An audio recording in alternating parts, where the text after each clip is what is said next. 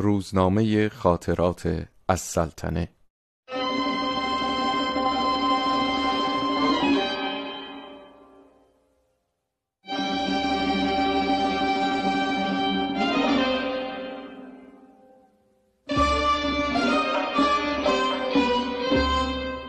صبح طولوزان و شازدریش کوتاه با مچولخان چادر من آمدند. بنا داشتند صبحانه را با من صرف کنند. پنج قران مایه رفته ده عدد ماهی ابتیا کردم. آشپز را گفتم ماهی را خوب برشته نماید. بیشعور آبدار پخت پاک ما را پیش آقایان شرمنده کرد. توی سرش که می‌زدم پرسیدم کی آدم می‌شوید احمق عرض کرد هر وقت که بفرمایید. آقایان شفاعت کردند هر کس چیزی گفت. شازدریش کوتاه دوم ماهی را گرفته کوباند به صورت آشپز. خیلی لذت داد. بیخنده نبود. هرچه قضا بد بود بد نگذراندیم. بعد از صبحانه مجولخان سوراخ دماغ مجروحش را به حکیم نمود. حکیم که وسایل همراه نداشت ناچاران حاشیه قبای مجولخان را دریده فیتیله نموده توی سوراخ چپاند. طوری با فشار که فریاد موچولخان به آسمان رفت. ساعتی نگذشت فراش آمد که قبله عالم میفرمایند پدر سوخته ها آنجا با هم چه می کنید؟ بدهیم زیر ریش همتان مشعل بگیرند؟ آنقدر بی آبرویی البته نکنید سراسیمه شرفیاب شده خاک افتادم فرمودند گوساله چه می کردید؟ کدام مادر مرده را وسط گذاشته بودید؟ عرض کردم قربان خاک پای مبارک طولوزان فیتیله کلوف چپان دماغ مچولخان فریادش به آسمان رفت فرمودند سوراخ دماغ چرا؟ تفصیل بازی شطرنج و نسخ کشی قبله عالم را به یاد خاطر مبارک آورده همانطور صورت به خاک مالیده ماندم.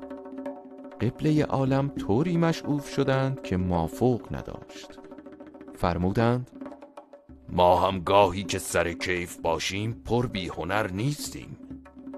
عرض کردم از هر چکمه مبارک هزار هنر میریزد.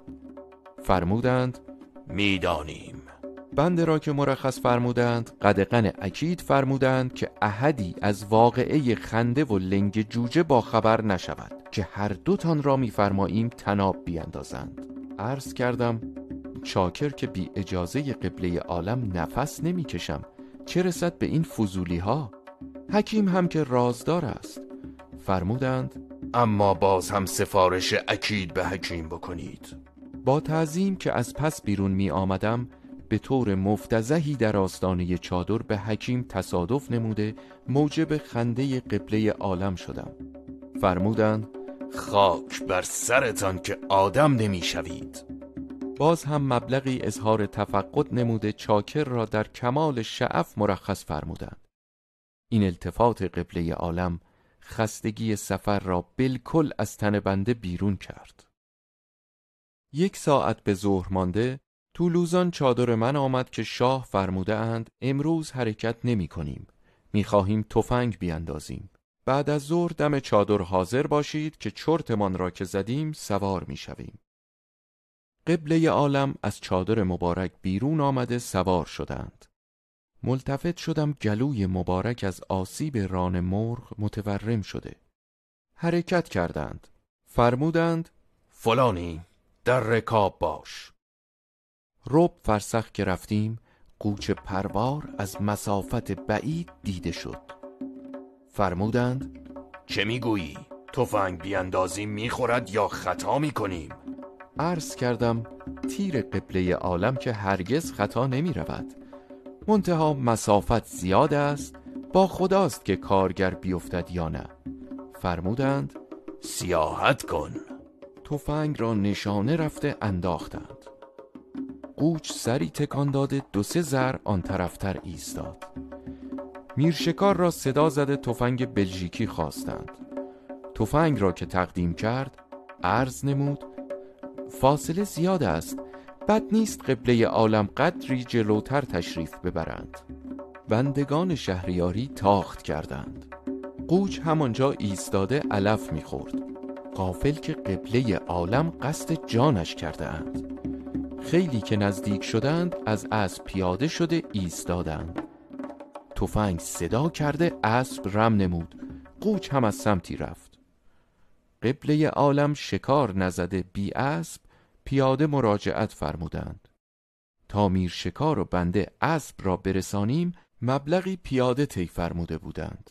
نزدیک رسیدیم طوری ایشان را مکدر دیدیم که مجال صحبت نماند.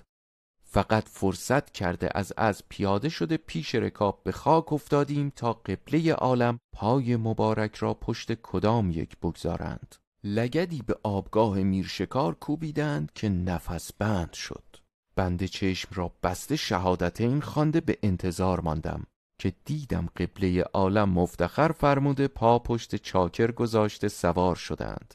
جرأت کرده عرض نمودم حکمن قوچ تیر خورده اما به جهت فاصله بعید کارگر نیفتاده. فرمودند کمتر مزخرف بگو. آدم همینقدر محمل می شود؟